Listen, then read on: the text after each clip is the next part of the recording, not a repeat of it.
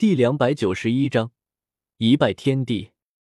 一个月的时间很快就过去了，萧晨和宁荣荣的婚姻也准备举行了。这场婚姻已经传遍了整个大陆。一个是天斗帝国的天策王，一个是七宝琉璃宗的宗主女儿。这时候，明眼人都看得出来了，七宝琉璃宗和天策王联姻。这是准备找一座巨大的靠山啊，以天斗帝国做靠山，而且基本上大陆上的人都知道，萧晨乃是能够和比比东一战的人。七宝琉璃宗也是准备找能够守护七宝琉璃宗的人，因为七宝琉璃宗乃是一个辅助系宗门，之所以能够达到上三宗，是因为七宝琉璃宗有剑斗罗和古斗罗这两位强大的封号斗罗镇守，但是。这些封号斗罗终究会死的，属于他们的时代终究会过去，所以他们想要保证他们的宗门继续兴盛下去，所以他们必须要找到外援，所以他们看上了能够和比比东一战的萧晨，他们知道以萧晨的实力，必定会成为这个世界上无比强大的封号斗罗，将七宝琉璃宗交在了萧晨的手中。七宝琉璃宗也绝对会跟着萧晨水涨船高。萧晨和宁荣荣的婚姻已经准备好了。早上，十里的红妆，马车从街头排到街尾，井然有序。路旁铺洒着数不尽的玫瑰花，寒风卷着花香，刺得他头直晕。就连满城的树上都系着无数条红绸带。路旁皆是维持秩序的士兵。涌动的人群络绎不绝，比肩计种，个个皆伸头探脑去观望这百年难见的婚礼。这毕竟是天策王和七宝琉璃宗之间的婚姻，两者都是天斗帝国最有身份的人物，所以婚礼举行的非常的隆重。放冲，放炮仗，大红灯笼开路，沿途一路吹吹打打，好不容易挨到家，还要挨着给长辈斟酒。高柱卓，数黄鸡眉骨肥，绕里绿菊坠之垂。新酿酒，玄才衣，正是婚男嫁女时。萧晨骑着白马，不断的朝着七宝琉璃宗走去。宁荣荣穿上了红装，只见她头戴凤冠，脸遮红方巾，上身内穿红绢衫，外套绣花红袍，颈套项圈天官锁，胸挂照妖镜。肩披霞帔，肩上挎个子孙带，手臂缠定手银，下身着红裙红裤红缎绣花鞋，千娇百媚，一身红色，喜气洋洋。萧晨来到了七宝琉璃宗，这时候，只见一个个人看着萧晨，不断的朝着七宝琉璃宗走去。路上，只见一个个少女看着萧晨，有些不敢想象。萧晨好帅啊！我好想嫁给他啊！真希望嫁给他的是我啊！宁荣荣好幸福啊！一路上，萧晨听到了一个个少女的声音，他们知道萧晨要娶宁荣荣为妻，所以所有人都有些遗憾。这些都是萧晨的忠实粉丝。自从萧晨参加魂师大赛的时候，也就是这些少女。一直为萧晨不断的应援。当他们知道萧晨要成亲的时候，他们心底都非常的失落。但是他们也只能祝福萧晨。来到了七宝琉璃宗，这时候，只见七宝琉璃宗张灯结彩，在欢迎萧晨。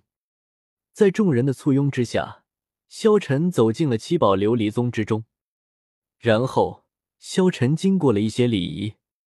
终于来到了宁荣荣的房间，萧晨慢慢的朝着宁荣荣的房间走去，来到了宁荣荣的房间之中。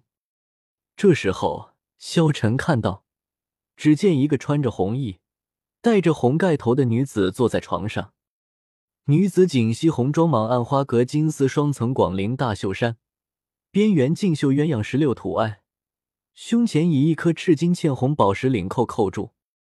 外罩一件品红双孔雀绣云金缨烙霞帔，那开屏孔雀好似要活过来一般。